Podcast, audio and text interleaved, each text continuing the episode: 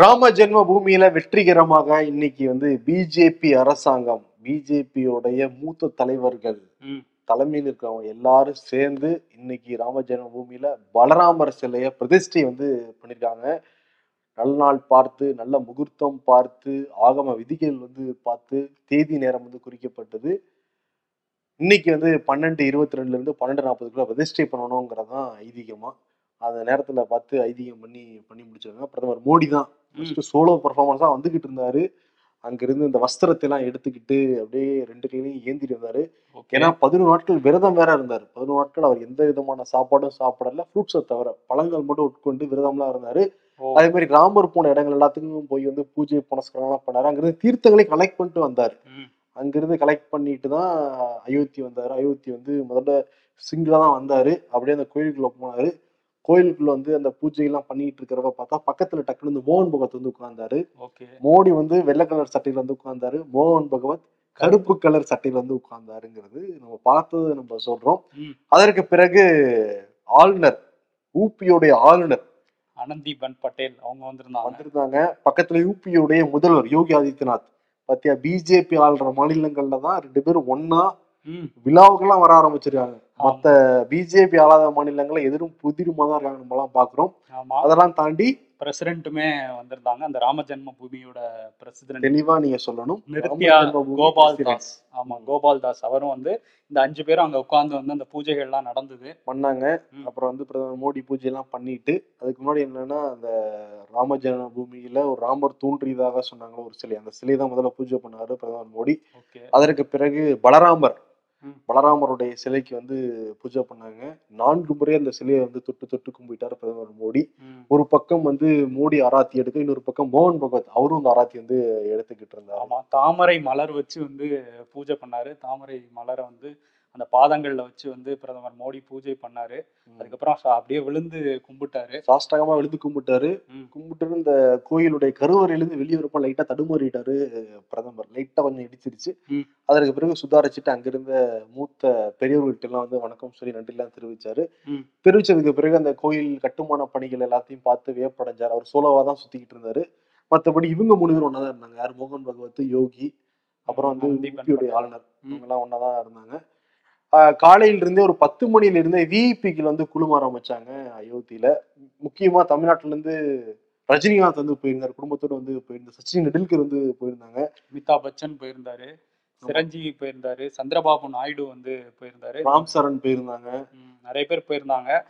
பிரதமர் வந்து ரஜினி அமிதாப் பச்சன் பாபா ராம்தேவ் இந்த மாதிரி ஒரு சிலர்கிட்ட மட்டும் நலம் விசாரிச்சாருன்னு நினைக்கிறேன். பார்க்கும்போது நல்லா விசாரிச்சாருன்னா எல்லாத்துக்கும் வணக்கம் சொல்லிட்டு வந்தாரு. ரஜினியை பாக்குறப்ப இப்படி இப்படின்னாரு ஆமா. அமிதாப் கிட்ட ஏதோ ஒன்று பேசினாரு. ஓகே. அதே மாதிரி அதானியை முந்திட்டு அம்பானி வந்து இந்த இடத்துக்கு வந்திருந்தாரு.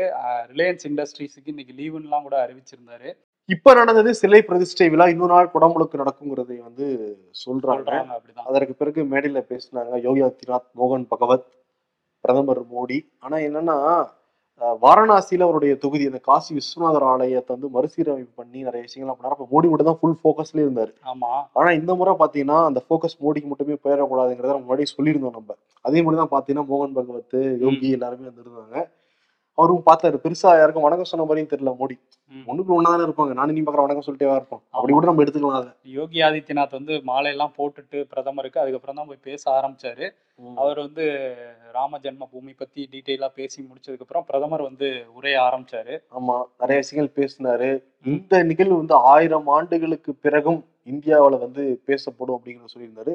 ராமர் கிட்ட மன்னிப்பு கேட்டுக்கிறாராம் பிரதமர் மோடி? உங்களுக்கு இவ்வளவு காலதாமதமாக நான் வந்து கோயில் கட்டியிருக்கேன் ராமர் என்னை மன்னிக்கணும் அப்படிங்கறத வந்து சொல்லியிருந்தாரு. அதே மாதிரி அந்த கர சேவகர்களுக்கு வந்து நன்றி தெரிவிச்சுக்கிறேன். இந்த கோயில் உருவாக காரணமானவங்களுக்கு எல்லாம் சொல்லி பேசியிருந்தாரு. பேசியிருந்தாரு அதெல்லாம் தாண்டி மோடி சொன்ன சில வாக்கியங்களை நான் வந்து சொல்லணும்னு ஆசைப்படுறேன்.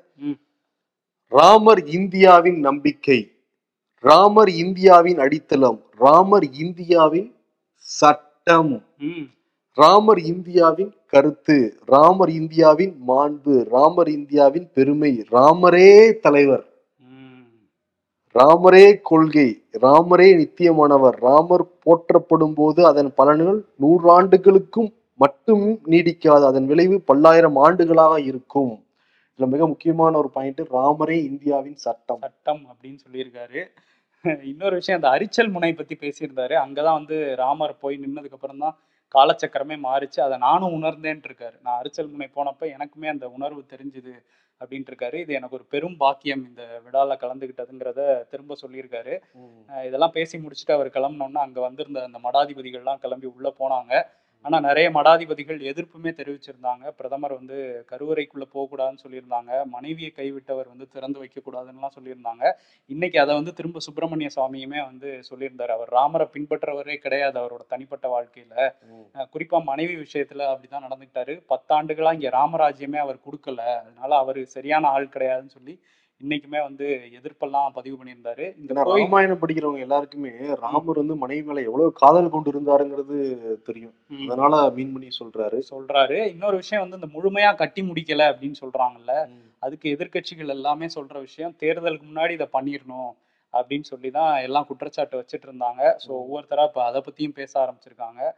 இங்க விசிகாவோட இன்னொன்னு சொல்றாங்க பிஜேபி அதுக்கு என்ன பதில் சொல்றாங்கன்னா கருவறை மட்டும் கட்டி முடிச்சுட்டா பண்ணிக்கலாமா? அதற்கு பிறகு கூட கட்டுமானம்லாம் கூட நடக்கலாமா? ஓ. ஏன்னா நம்ம வீடு கிரகபேசம் பண்றப்ப கிரகசாரம் பண்ணி முடிச்சிருவாங்க. அதற்கு பிறகு பல விஷயங்கள் நடக்கும்ல. ஆனா என்னன்னா நம்ம ஊர்ல என்னன்னா சில பேர் பாதி கட்டிட்டு கிரகபேசம் வச்சிருவாங்க. அது காரணம் என்னன்னா அதுக்கப்புறம் கட்டுறதுக்கு பணம் இருக்காதுங்கிறதுனால பணத்தை கலெக்ட் பண்றதுக்காக மொய் பணம் வரதுக்காக பண்ணுவாங்க. ப்ராசஸ் ஆனா இங்கதான் கோடிக்கணக்கான பணம் இருக்கு. இருந்தா கூட தேர்தலுக்காக பண்ணாங்க பண்றாங்கன்னு எதிர்கை குற்றச்சாட்டத்தோட இவங்க என்ன சொல்றாங்க? அது நடைமுறையில இதெல்லாம் சாதாரண. கோயில் கட்டுறப்ப கருவறையை ப்ராப்பரா கட்டி முடிச்சுட்டா போதும் பண்ணிக்கலாம். அதுக்கு பிறகு கட்டிக்கலாம்னு தான் சொல்றாங்க. ஏன்னா 72 ரெண்டு ஏக்கர் இருக்கு ராம ஜென்ம பூமிக்கு. அதுல இப்ப ரெண்டு புள்ளி ஏழு ஏக்கர் மட்டும் தான் கட்டுமான பணிகள் நடந்திருக்கு. அது காரணம் என்ன சொல்றாங்கன்னா மீதி இடங்களை இனிமேல் தான் கன்ஸ்ட்ரக்ஷன் பண்ணுவோம் அப்படிங்கிறாங்க. ரெண்டு ஏக்கர் கன்ஸ்ட்ரக்ஷன் பண்ணியிருக்காங்க. பண்ணியிருக்காங்க. அந்த ராம ஜென்ம பூமியில அந்த தென்மேற்கு பகுதியில தான் ராமர் வந்து பிறந்தாராம். அதனால அங்க வந்து பண்ணியிருக்காங்க. ஓகே பண்ணியிருக்காங்க. இந்த எதிர்ப்பு ஏற்கனவே ராம ஜென்ம பூமின்னு ஒரு தனியார் ட்ரஸ்ட் நடத்துற விழால எதுக்கு பிரதமர் கலந்துக்கணும்? எதுக்கு ஒரு அரசியல் விழாவா மாத்துறீங்கலாம் காங்கிரஸ்ல இருந்து கேட்டுட்டு இருந்தாங்க. இப்போ இங்க தமிழ்நாட்டுல விசிகா தலைவர் தொ- தொல் திருமாவளவன் என்ன சொல்லியிருக்காருன்னா இது ஆன்மீக விழா இல்ல.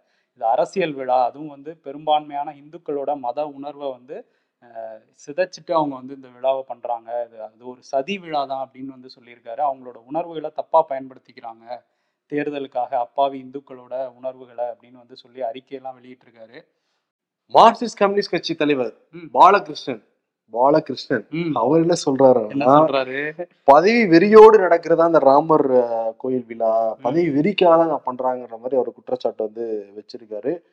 அரசியல் குற்றச்சாட்டு இருந்தா கூட நேத்து தமிழ்நாட்டுல இருந்து ஒரு சலசலப்பு வந்து நடந்துகிட்டு இருக்கு. அது காரணம் என்னன்னா ஒரு ஊடகத்துல ஒரு செய்தி வெளியானது. அந்த செய்தியின் அடிப்படையில் நிர்மலா சீதாராமன் வந்து சில விஷயங்களை பேசியிருந்தாங்க. ம் ஆமா. என்ன சொல்லியிருந்தாங்க அப்படின்னா தமிழ்நாட்டுல வந்து சிறப்பு பூஜைகள் அன்னதானத்துக்குலாம் வந்து தடை விதிச்சுட்டாங்க. இந்த திமுக அரசுங்கிற மாதிரி குற்றச்சாட்டை நீண்ட குற்றச்சாட்டை வந்து வச்சிருந்தாங்க. இது வந்து நேத்தே அமைச்சர் சேகர் பாபு வந்து இது வந்து பொய் சொல்றாங்க. பொய்யை பரப்புறாங்க. உயர் பதவியில இருக்கவங்கன்னு சொல்ல. இன்னைக்கு வந்து அது நீதிமன்றம் வரையும் வந்து போயிடுச்சு. உயர் நீதிமன்றத்துல வந்து வழக்கு போட்டிருந்தாங்க. அவசர வழக்கா. அதை விசாரிச்ச உயர்நீதிமன்றம் என்ன சொல்லியிருக்காங்கன்னா அஹ், நீங்க வந்து தனியார் இடங்கள்ல இந்த சிறப்பு பூஜை ராமர் கோயில் பூஜையை ஒளிபரப்புறதுல எந்த அனுமதியும் யாருக்கிட்டையும் வாங்க வேணாம். தனியார் கோயில்கள் தனியார் மண்டபங்களில். ஆனால் வந்து அறநிலைத்துறை கோயில்களில் பண்ணும்போது நீங்கள் ம- உரிய வந்து இது வாங்கணும் அனுமதி வாங்கணும் அப்படிங்கிறத சொல்லியிருக்காங்க.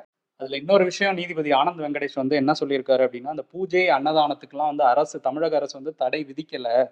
தவறான பொய்யான வதந்திகளை வந்து யாரும் பரப்ப வேணாம். சட்டம் ஒழுங்குக்கு எந்த பிரச்சனையும் வந்துடாம நடந்துக்குங்க அப்படின்னு சொல்லி ஒரு கண்டிப்புமே வந்து கண்டிச்சிருக்காங்க. அதனால காலையில அவசர வழக்கு போட்டதுனால காலையில பத்து மணிக்கு இந்த வழக்கு எடுத்துட்டாங்க.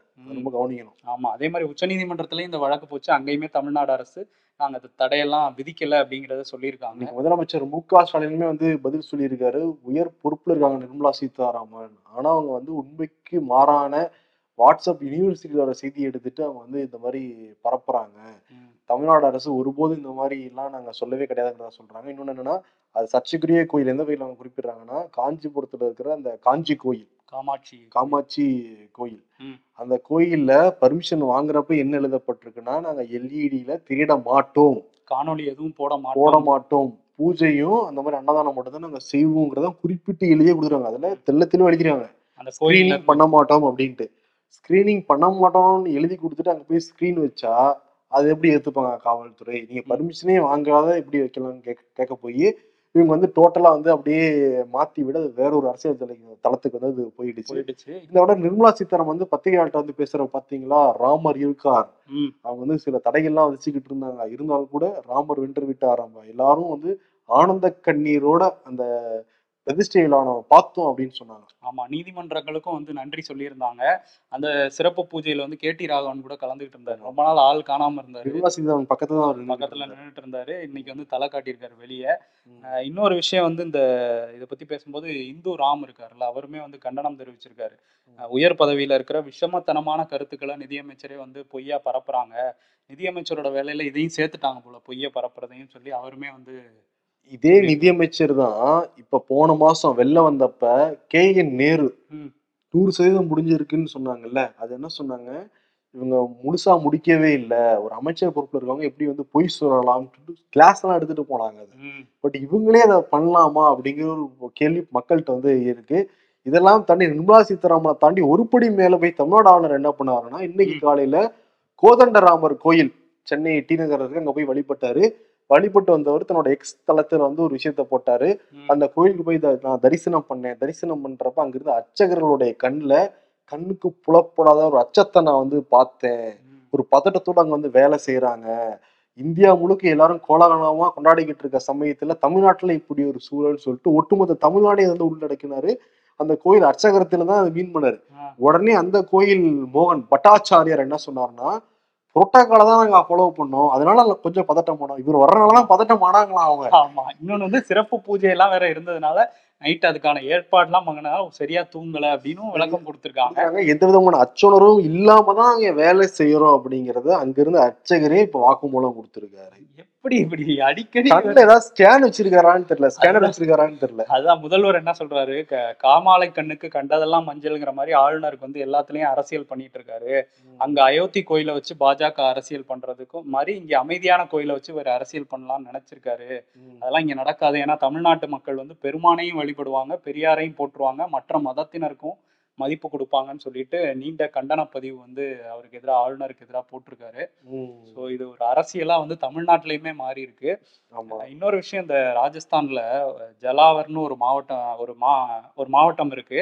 அந்த மாவட்டத்துல வந்து நிதி வாங்கியிருக்காங்க. நம்ம ராமர் கோயில்ல பிரதிஷ்டை அன்னைக்கு கோலாகலமா கொண்டாடணும். எல்லாருக்கும் அன்னதானம் போடணும்னு சொல்லிட்டு அந்த பகுதி மக்கள்கிட்டே வந்து நிதியெல்லாம் வாங்கியிருக்காங்க. வாங்கினதுக்கப்புறம் என்ன பண்ணியிருக்காங்கன்னா தலித் மக்கள் கொடுத்த நிதியெல்லாம் திருப்பி கொடுத்துருக்காங்க. ஏன்னா அவங்க கொடுத்த பணத்தில் அன்னதானம் போட்டால் அது பியூரா இருக்காது அது சரியா இருக்காது அப்படின்னு சொல்லி திருப்பி கொடுத்தது ஒரு மிகப்பெரிய சர்ச்சையாக இருக்குது இன்னொரு விஷயம் வந்து இந்த கர்நாடகால இருந்து ஒரு விவசாயி வந்து கல் அனுப்பி வச்சிருக்காரா ராமர் சிலை செய்யறதுக்கு. அவர் ஒரு தலித்துங்கிறதுனாலே அவருக்கு வந்து அழைப்பு போகல அப்படிங்கிறதும் இப்போ ஒரு சர்ச்சையா போயிட்டு இருக்குது. இந்த ராமர் கோயிலை ஒட்டி நிறைய சர்ச்சைகள் போனாலும் இன்னைக்கு கோலாகலமா வந்து பல எதிர்ப்புகள் இருந்தாலும் பிரதமர் மோடி வந்து அந்த பிரதிஷ்டையை வந்து முடிச்சு வச்சிருக்காரு. நம்ம அந்த கோயிலுடைய ஸ்ட்ரக்சர் வந்து வட இந்திய கோயில் பாணியில கட்டியிருக்கிறதா வந்து சொல்றாங்க. இன்னும் முழுமையா ப- பணிகள்லாம் முடிவடையலைங்கிறதையும் வந்து குறிப்பிடுறாங்க. முன்னாடி நம்ம சொன்ன மாதிரி. ஆமா. இன்னொரு விஷயம் இந்த பாபர் மசூதி ஆயிரத்தி தொள்ளாயிரத்தி தொண்ணூத்தி ரெண்டுல கரசேவர்களால இடிக்கப்பட்ட அந்த இடம் அதுக்கப்புறம் உச்சநீதிமன்ற அனுமதியோட இப்பதான் அங்க கோயில் கட்டி முடிச்சிருக்காங்க ராமர் கோயில. இந்த பாபர் மசூதி இடிக்கப்பட்டதுக்கு பதிலாக வக்பு வாரியத்துக்கு வந்து ஐந்து ஏக்கர் நிலத்தை கொடுக்கணும்னு சொல்லி அப்பவே உச்சநீதிமன்ற தீர்ப்புல சொல்லியிருந்தாங்க. அந்த ஐந்து ஏக்கர் நிலம் வந்து எங்க கொடுக்கப்பட்டிருக்கு அப்படின்னா அயோத்தியில இருந்து இருபத்தைந்து கிலோமீட்டர் தூரத்துல உள்ள தண்ணிப்பூர் அப்படிங்கிற ஒரு கிராமத்துல அந்த நிலம் வந்து கொடுத்துருக்காங்க. அந்த நிலத்துல வந்து இங்க மசூதி அமைக்க போறோங்கிற மாதிரி ஒரு போர்டும் வச்சிருக்காங்க. ஆனா இப்போ வரையும் ஐந்து வருடங்கள் ஆனாலும் ஒரு சின்ன வேலை கூட நடக்கல. இந்த வழக்கு சம்பந்தப்பட்ட இஸ்லாமியர்கள்ட்ட பேசும்போது அவங்க என்ன சொல்லியிருக்காங்க? நேஷனல் மீடியாஸ் கிட்ட என்ன சொல்லியிருக்காங்கன்னா நாங்க வந்து இந்த இடத்துல வந்து கட்டணும். ஏன்னா பாபர் மசூதி இடிக்கப்பட்டது இடிக்கப்பட்டது தான். அதை மாற்று இடத்துல கட்டணுங்கிறது முடியாத ஒரு காரியம். அது இஸ்லாமிய சட்டத்துக்கும் அது உள்ள வராது. ஏன்னா வேற ஒரு மசூதி தான் இங்க கட்ட முடியும். இந்த பகுதியில நிறைய மசூதிகள் இருக்கிறதுனால இஸ்லாமியர்களும் சரி வக்பு வாரியமும் இதுல பெருசா ஆர்வமே காட்டல. ம். பேசாம இந்த நிலத்தை வந்து இந்த வழக்கு நடத்தினவங்க எல்லாம் என்ன சொல்றாங்கன்னா இந்த நிலத்துல வந்து விவசாயம் பண்ணி அதுல கிடைக்கிற விளைச்சலை இந்து மக்களுக்கும் இஸ்லாமிய மக்களுக்கும் பிரிச்சு கொடுக்கலாம் அப்படிங்கிற பெருந்தன்மையோட இருக்காங்க பாத்தியா இல்லையா? ஆமா. ம், சரி இதை தாண்டி என்னன்னா அந்த தீர்ப்பு கொடுத்தாங்கல்ல? தீர்ப்பு கொடுத்த ஐந்து நீதிபதிகள்ல ஒரே ஒருவர் மட்டும் தான் நீங்க வந்து அந்த விழாவில் வந்து கலந்துக்கிட்டாரு. முதல்ல யாருன்னா அப்ப சீஃப் ஜஸ்டிஸா இருந்தவர் வந்து ரஞ்சன் கொகாய். இவர் வந்து ஒரு எம்பி ஆயிருக்காரு எல்லாருக்கும் தெரியும். பாப்டேவிடும் உரிய ப பதவியெல்லாம் கொடுக்கப்பட்டது. இப்ப சந்திரசூட் இவர் என்ன சொல்லியிருந்தாரு? இன்னைக்கு திங்கக்கிழமை நிறைய வழக்குகள்லாம் வரும். என்னால என்ன வேலை நாளை விட்டுட்டு ஒரு மத சார்ந்த ஒரு நிகழ்ச்சியில கலந்துக்க முடியாதுங்கிறத தெரியப்படுத்தியிருக்காரு. அசோக் பூஷன் இவர் மட்டும் இந்த விழாவில் கலந்துருக்காரு. அதே மாதிரி அப்துல் நசீர். இவர் வந்து ஆந்திராவுடைய கவர்னரா மாறி இருக்காரு அப்துல் நசீர். ஓகே. அது பாத்தீங்கன்னா இல்லைன்னா என்ன சொல்ல வரேன்னா அந்த அந்த அஞ்சு பேர் தீர்ப்பு கொடுத்தாங்க. அஞ்சு பேருமே முக்கியமான ஒரு போஸ்ட்ல இருக்காங்க. அதுல ஒருத்தர் மட்டும் கலந்துக்கிட்டாருன்னு நான் செய்தியா சொல்றேன். ஓகே. இன்னொரு விஷயம் வந்து இந்த இதை ஒட்டி ஆர்எஸ்எஸும் பஜ்ரங் தள் விஸ்வ இந்து பரிஷத்துலாம் பல மாநிலங்கள் வந்து பல விஷயங்களை பண்ணியிருக்காங்க. கர்நாடகால வந்து தேவாரா ஜிப் ஹிப்கார்கி அப்படிங்கிற ஒரு இடத்துல வந்து எண்பது சதவீத இஸ்லாமியர்கள் நிறைந்த ஒரு பகுதி. அங்க போய் இந்த ராமர் அக்ஷதைன்னு சொல்லிட்டு எல்லார் வீட்டுக்கும் அந்த அக்ஷதை கொடுத்து ஜெய் ஸ்ரீராம் கோஷம்லாம் போட்டு அந்த பகுதியில் வந்து அந்த கொடிகள்லாம் காவி கொடிகள்லாம் கட்டினதுனால இஸ்லாமியர்கள் அடர்த்தியா இருந்த பகுதியில் ஒரு பதற்றம் ஏற்பட்டிருக்கு. அது கலவரமா மாறி இருக்கும் ஆனால் போலீஸ் வந்து கரெக்டான நேரத்தில் அதை தடுத்து நிறுத்தியிருக்காங்க அப்புறம் வந்து மத்திய பிரதேஷ் உத்தரப்பிரதேஷ் உள்ளிட்ட ப மாவ மாநிலங்களில் வந்து மசூதிகள் தேவாலயங்கள்லலாம் வந்து இந்த கொடியை கட்டி காவி கொடியை கட்டி ஜெய் ஸ்ரீராம்னு சொல்லி ஆர்எஸ்எஸ்ல இருந்து பண்ணது வந்து ஒரு பதற்றத்தை தான் ஏற்படுத்தியிருக்கு அந்த மா மாநிலங்கள்லையும். ம். அதே மாதிரி என்னன்னா இன்னொரு பெரிய விவகாரம். ம். டெல்லியில் இருக்கிற அந்த எய்ம்ஸ் எய்ம்ஸ் மருத்துவமனைக்கு இன்னைக்கு அரை நாள் லீவ் விட்டுறதா அறிக்கையெல்லாம் வந்திருந்தது. அதுக்கு பிறகு கடுமையான எதிர்ப்பு. அந்த மாதிரி அரை நாள் லீவ் விட்டா கூட முப்பதாயிரம் வந்து புறநோயாளிகள் பாதிக்கப்படுவாங்களாம். அதனால எய்ம்ஸ்ல இருந்து அந்த அறிக்கை வந்து பின் வாங்கிட்டாங்க. இருந்தா கூட புவனேஸ்வர்ல எய்ம்ஸ் இருக்கு. அங்க வந்து பின் வாங்கவே கிடையாது. அதே சமயத்துல ஜிப்பர் மருத்துவமனையில அந்த அறிக்கையை பின் வாங்கவே கிடையாது. ஆமா ஆனா நீதிமன்றத்துல வழக்கு போச்சு ஜிப்மர் மருத்துவமனைக்கு. அங்க வந்து நாங்க அஹ், அங்க உள்ள நோயாளிகளுக்கு வந்து ட்ரீட்மெண்ட் கொடுப்போம். அதே நேரத்துல அவசர சிகிச்சைன்னு வந்தால் அதுல ட்ரீட்மெண்ட் கொடுப்போம்னு சொல்லியிருக்காங்க. நம்ம யாராவது சளி காய்ச்சல் வந்தா மட்டும் நாளைக்கு வாங்கன்னு சொல்லி அனுப்பிச்சிருவாங்க போல இருக்கு. இன்னைக்கு வந்தா. ஆமா. சரி ஓகே இன்னொரு பக்கம் என்னன்னா இங்க மதுரை எய்ம்ஸ் லீவ் விட்டுருக்காங்க. மதுரை இருபதாயிரம் லீவ் விடுவாங்க. அதே ராமநாதபுரத்துல நடந்துட்டு இருக்கு. அதே ராமேஸ்வரத்துல நடந்துட்டு. நடந்துகிட்டு இருக்கு. அது கல்லூரி மட்டும் நடந்துட்டு இருக்கு. ஹாஸ்பிட்டல் வந்து லீவே விட்டுட்டாங்கல்ல. அது தான் அது அதை போய் எது எப்படியோ இன்னைக்கு வந்து பிஜேபி ஆசைப்பட்ட அந்த ராம ஜென்மபூமி கட்டி முடிக்கப்பட்டு இன்னைக்கு வந்து சிலை பிரதிஷ்டை செய்யப்பட்டிருக்கு.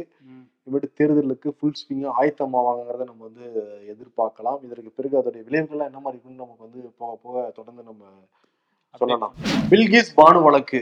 அவங்க வந்து இருபத்தி ரெண்டு வயதா இருந்தப்ப கர்ப்பிணியா இருந்தப்ப ஒரு பதினோரு பேர் சேர்ந்து கூட்டு பாலியல் வன்புணர்வு பண்ணாங்க. அதற்கு பிறகு ஐந்து ஆண்டுகள் வழக்குன்னு அதற்கு பிறகு தான் தீர்ப்பு வந்து கொடுக்கப்பட்டது. ஆனால் குஜராத் அரசு குஜராத் மாடல் அரசு பாஜக அரசு முன்கூட்டியே விடுதலை பண்ணாங்க. ஆகஸ்ட் பதினஞ்சு ரெண்டாயிரத்தி இருபத்தி ரெண்டு சுதந்திர தினத்தன்னைக்கு இந்த மாதிரி குற்றவாளிகளை விடுவிச்சது பெரிய பேசு மாறுச்சு. உச்சநீதிமன்றத்துல வழக்கு போட்டுதான் உச்சநீதிமன்றம் வந்து ரெண்டு வாரத்துக்குள்ளார சரணடையணும்னு சொல்லிட்டு தீர்ப்புலாம் கொடுத்துருந்தாங்க. இருந்தாலும் கால அவகாசம் கேட்டிருந்தாங்க. கால அவகாசமும் கொடுக்க மறுத்தது உச்சநீதிமன்றம். நேத்தோட டெட்லைன் வந்து முடியுதா இல்லையா? பன்னெண்டு மணிக்கு டெட்லைன் முடியுதுன்னா பதினோரு மணிக்கு போய் பதினோரு பேர் வந்து சரண்டர் ஆயிருக்காங்க. அந்த கோத்ரா சிறையில. இன்னொரு பக்கம் வந்து ராகுல் காந்தி பாரத் ஜோடோ யாத்திரை வந்து போயிட்டு இருக்காரு. அஸ்ஸாமுக்கு வந்து வந்தாரு மணிப்பூர் நாகாலாந்து முடிச்சுட்டு. அஸ்ஸாம்ல வந்து முதல் நாளே என்ன பேசியிருந்தாருன்னா அஸ்ஸாம்ல தான் இருக்கிறதுலே மிகப்பெரிய ஊழல் ஆட்சி நடக்குது அப்படின்னு பேசியிருந்தாரு. இது வந்து அங்க உள்ள முதல்வர் ஹிமந்தா பிஸ்வா சர்மா அவருக்கு வந்து ரொம்ப கோவத்தை ஏற்படுத்துச்சு. அவரும் பதில்லாம் பேசியிருந்தார். ராகுல் காந்தி குடும்பமே வந்து கரப்ஷன் தான் அப்படின்லாம் வந்து பேசிட்டு இருந்தாரு காந்தி குடும்பத்தை. அஹ் இப்போ என்ன இப்போ பிரச்சனையா இருக்குன்னா அங்க பாஜக காரங்க எல்லா பக்கமும் வந்து இவர் போகும்போது அவரோட வாகனம் அவர் போன அந்த பாரத் ஜோடோ யாத்திரை வாகனத்தை வந்து தாக்கியிருக்காங்க. பேனர்கள் கொடிகள்லாம் காங்கிரஸ் கொடியெல்லாம் வந்து கிழிக்கப்பட்டிருக்கு. ஜெய்ராம் ரமேஷ் அஹ், காங்கிரஸோட மூத்த தலைவர். அவரோட காரை வந்து பாஜக காரங்க சுத்தி வந்து தாக்குதல் நடத்தியிருக்காங்க. அதை அவர் வீடியோ வெளியிட்டிருக்காரு. இன்னைக்கு வந்து ஒரு கோயிலுக்கு போகலான்னு உள்ள போகும்போது அஸ்ஸாம் போலீஸ் வந்து அவர் உள்ள விடல நான் என்ன என்ன குற்றம் பண்ணிட்டேன்னு என்னை வெளியே நிறுத்துறீங்கன்னு வந்து அவங்கள்ட்ட கேட்டிருக்காரு. ராமர் விழா முடியட்டும் அப்புறம் பார்க்கலாம்னு சொல்லியிருக்காங்க. ஸோ அஸ்ஸாம்ல ஒரு மாதிரி பரபரப்பாக தான் போகுது. ஆனா ஒரு ஏழு வருஷத்துக்கு முன்னாடி அவர் வந்து காங்கிரஸ்ல தான் இருந்தாரு ஹிமந்தா பிஸ்வா. இப்போ வந்து காங்கிரஸ்க்கு எதிராக உக்கிரமா இருக்காரு. இன்னொரு பக்கம் ராகுல் காந்தி போராட்டங்கள் எல்லாமே அவர் வந்து பயங்கரமா எதிர்ப்பு தெரிவிக்கிறாங்களாம் மக்கள். மக்களுங்கிற பொறுவையில பிஜேபி தான் இருக்கிற மாதிரி தெரியுது. ஏன்னா கையில குடிகளை பார்த்தாலே வந்து தெரியுது. ஒரு பக்கம் கடுமையான எதிர்ப்பு. ராகுல் காந்தி ஃபிளைங் கேஸ் கொடுத்துட்டே போறாரு அவங்களுக்கு. நீங்க எதிர்பார்க்கறீங்க நான் அன்பை செலுத்துவேன்னு போய்கிட்டு இருக்காரு. போயிட்டு இருக்காரு இன்னைக்கு வந்து அந்த கோயிலுக்கு முன்னாடி அவ்வளவு மக்கள் வந்து அவரோட உட்காந்து போராட்டம்லாம் நடத்தியிருக்காங்க. உள்ள விடுங்கன்னு சொல்லிட்டு ம். அவங்கெல்லாம் அந்த பகுதி மக்கள்னு காங்கிரஸ் சார்பில் சொல்றாங்க. ஒருவேளை கட்சிக்காரங்க வாங்குறது நம்ம பார்த்தாதான் தெரியும். நேத்து திமுகவுடைய இளைஞரணி மாநாடு பிரம்மாண்டமா நடத்தி முடிச்சிருக்காங்க. சேலத்துல ட்ரோன் காட்சிகள்லாம் வந்து நல்லா இன்ட்ரெஸ்டிங்கா இருந்துச்சு. நம்ம முன்னாடியே சொன்ன மாதிரி இது நாடாளுமன்றத்துக்கு தயாராகிறாங்களா இல்ல பட்டாபிஷேகம் பண்றாங்களா உதயநிதிங்கிற மாதிரி இருந்துச்சு பலரோட ஸ்பீச் ஏன்னா ரெண்டு நிமிஷத்துக்கு ஒரு டைம் யார் பேசினாலும் சரி உதயநிதி பேரை உச்சரிக்காம இல்ல. ம். தலைமையில இருந்து கீழே வரைக்கும். எல்லாருடைய ஸ்பீச்ல உதயநிதிங்கிற பேர் இருந்தது. அடுத்த தலைவர் நீங்க தான் நீங்க தான் காப்பாத்த போறீங்க. இப்பயே தலைவர் இருக்கார் ஒருத்தர். அவங்க வந்து உதயநிதியை தயார் பண்றாங்கங்கிறது தெரியுது. அடுத்து வந்து அவரோட மகன் இன்பநிதியும் அந்த லோகோ எல்லாம் போட்டு வந்திருந்தாரு. திமுக லோகோ எல்லாம் போட்டுட்டு ஸோ அதையுமே எதிர்க்கட்சிகள் வந்து அடுத்த வாரிசும் வந்துருச்சுன்னு சொல்லி பேச ஆரம்பிச்சிருக்காங்க. புளியோதரை மாதிரி இல்லாம மட்டன் பிரியாணி எல்லாம் போட்டிருக்காங்க. அதுக்கப்புறம் வந்து அந்த மாநாடு நடந்து முடிஞ்சிருக்கு. அவங்க வந்து அடுத்தடுத்து தேர்தலுக்கு தயாராயிட்டாங்க. நாங்க கோட்சேக்களோட பேரன்களை பெரியாரோட பேரன்கள் வீட்டுக்கு அனுப்புவோம் அப்படின்னு சொல்லி இந்தியா கூட்டணி பத்தி பேசியிருக்காங்க. ஸ்டாலின் வந்து நாற்பதுக்கு நாற்பதும் நாங்களே வந்து வெல்லுவோம் அப்படின்னு சொல்றாங்க. பல தீர்மானங்கள் போடப்பட்டது. தீர்மானத்தை வாசிச்சது உதயநிதி ஸ்டாலின் தான். அதுல முக்கியமான தீர்மானம் என்னன்னா ஆளுநர்கள் தேவை கிடையாது மாநிலத்துக்குங்கிறத வந்து போட்டாங்க. அந்த தீர்மானத்தை படிச்சுட்டு தான் வந்திருப்பாரு நினைக்கிறேன். கோதண்டராமர் கோயிலுக்கு தமிழ்நாடு ஆளுநர். ஆமா ஆனா இந்த தீர்மானம் பல காலமா தமிழ்நாட்டுல இருக்கு. ஓகே ஆனா வந்து இங்க நாற்பதுனா நாங்களும் நாற்பது ஜெயிப்போம்னு சொல்லிட்டு இருக்காங்க அதிமுக. அவங்க என்ன. பண்ணிட்டு இருக்காங்க? அதிமுக என்ன பண்ணிட்டாங்கன்னா திமுக முந்திக்கிட்டாங்க. அந்த தேர்தல் பணிக்குழுக்கெல்லாம் குழுவெல்லாம் நியமிச்சு அறிக்கை வெளியிட்டு இருந்தாங்க இன்னைக்கு தான் எடப்பாடி பழனிசாமி அதிமுகவின் சார்பாக வந்து வெளியிட்டிருக்காரு. தொகுதி பங்கீட்டு குழு K. P. Munusamy Dindigul Srinivasan Thangamani SP Velumani Benjamin. அதே மாதிரி தேர்தல் அறிக்கையை தயாரிக்கும் குழு நத்தம் விஸ்வநாதன் பொன்னையன் அப்புறம் Pollachi Jayaraman Jayakumar C. V. Shanmugam Semmalai Valarmathi OS Manian Udhayakumar Vaigai Selvan அப்புறம் தேர்தல் பிரச்சார குழுன்னு சொல்லிட்டு தம்பிதுரை செங்கோட்டையன் தலைமையில் ஒரு குழு. தேர்தல் விளம்பர குழுன்னு போட்டு சி. விஜயபாஸ்கர் செல்லூர் ராஜு ராஜேந்திர பாலாஜின்னு ஒரு குழுன்னு சொல்லிட்டு இருக்கிற முன்னாள். அமைச்சர்கள் எல்லாத்தையும் சேர்த்துட்டாரு அவர். எல்லாருக்கும் பதவி கொடுக்குறேன்னு சொல்லி இதை கொடுத்துருக்காரு. ஏன்னா யாரு மனசும் கஷ்டப்பட்டுறக்கூடாது. இன்னும் நான் முன்னாள் அமைச்சரா இருந்தேன் ஜெயலலிதா இருந்தப்ப அமைச்சர் பதவி இருந்தேன். எடப்பாடி வந்து ஒரு குழு கூட என்ன நியமிக்கலையா அப்படின்னு சொல்லிட்டு யாரும் வந்து எல்லாருமே பா எடப்பாடி வெளிப்படையா புகழ்ந்தா கூட பிரிஞ்சுதான் இருக்காங்க மனசளவுல. உள்ள கொஞ்சம். தலைவர் ஆயிட்டாரு. சரி ஓகேங்கிற மாதிரி தான் டீல் இருக்காங்க எல்லாருமே. நம்ம கூட வெளியே தெரியும். தெரிஞ்சோம். ஆனா இவர் தெரியாத ஒரு ஆள் சிஎம் ஆகி இப்ப எதிர்க்கட்சி தலைவரா ஆயிட்டாரு. நல்லா வேற வச்சிருக்காரு. அதனால சரி அட்ஜஸ்ட் பண்ணி போவோம்ன்றதுல இருக்காங்க. அதனால எடப்பாடி பழனிசாமி எல்லாரோட மனசும் புரிஞ்சுக்கிட்டு. யாரும் அதிருப்தி ஆயிடக்கூடாத மாதிரி லிஸ்ட் ரெடி பண்ணி வெளியிட்டு இருக்காரு அந்த விளம்பர குழுல ஓபிஎஸ்ஸையும் சேர்த்திருக்கலாம். அவர் தான் வழக்கு போட்டு விளம்பரம் தேடி கொடுத்துட்டு இருக்காரு. ஆமா. அவர் வேற இன்னைக்கு இந்த ராம ஜென்மபூமிக்கு அறிக்கை வெளியிட்டு இருக்காரு ம். தமிழ்நாடு லோகோ வச்சிருக்காரு. கீழே வந்து முன்னாள் முதலமைச்சர். அவ்வளவுதான் இருக்கு. எம்எல்ஏ இல்ல அதனால தமிழ்நாடு அரசு லோகோ வச்சிருக்காரு போல. இன்னொரு விஷயம் வந்து இந்த புதுச்சேரியில நடந்திருக்கு. புதுச்சேரி ஆட்டுப்பட்டி அப்படிங்கிற இடத்துல வந்து வாய்க்கால் தோன்றதுக்காக ஆழமான பள்ளம் ஒன்று வந்து தோண்டியிருக்காங்க. அதனால ஒரு மூன்று மாடி கட்டிடம் வந்து அப்படியே சரிஞ்சு விழுந்திருக்கு. அது ஒரு மாசம் முன்னாடி தான் கட்டினதா சொல்றாங்க. அந்த வீட்ல யாருக்கும் உயிர் சேதம் ஏற்படல. ஏன்னா அது ஆட்டம் க காண ஆரம்பிச்சோடனே எல்லாரையும் வெளியே ஏத்திட்டாங்க. இருந்தாலும் அந்த வீட்டுக்காரங்களாம் அழுகிறத பார்க்கும்போது ரொம்ப கஷ்டமா இருந்தது. இதுல உரிய விசாரணை நடத்துவோம்னு புதுச்சேரி அரசுல இருந்து சொல்லியிருக்காங்க இப்போ.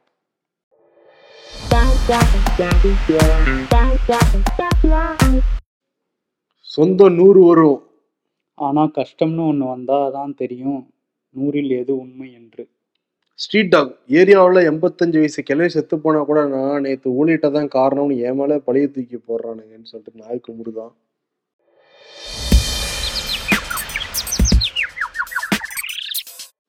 ஆதார் அட்டை இனி பிறப்பு சான்று ஆவணமாக ஏற்றுக்கொள்ளப்படாது. ஆமா தகவல் திருட மட்டும்தான் ஆதாரம் யூஸ் பண்ணுவோம். மருத்துவமனைக்கு லீவ் விடுறாங்களேன்னு உனக்கு கவலை? ராணுவத்துக்கு லீவ் விடலையேன்னு நான் எனக்கு நிம்மதி அப்படின்றாங்க. இதோ வந்துட்டேன் இன்னைக்கு விருது. ம். ராம ஜென்மபூமியில பிரதமர் மோடி. ம்.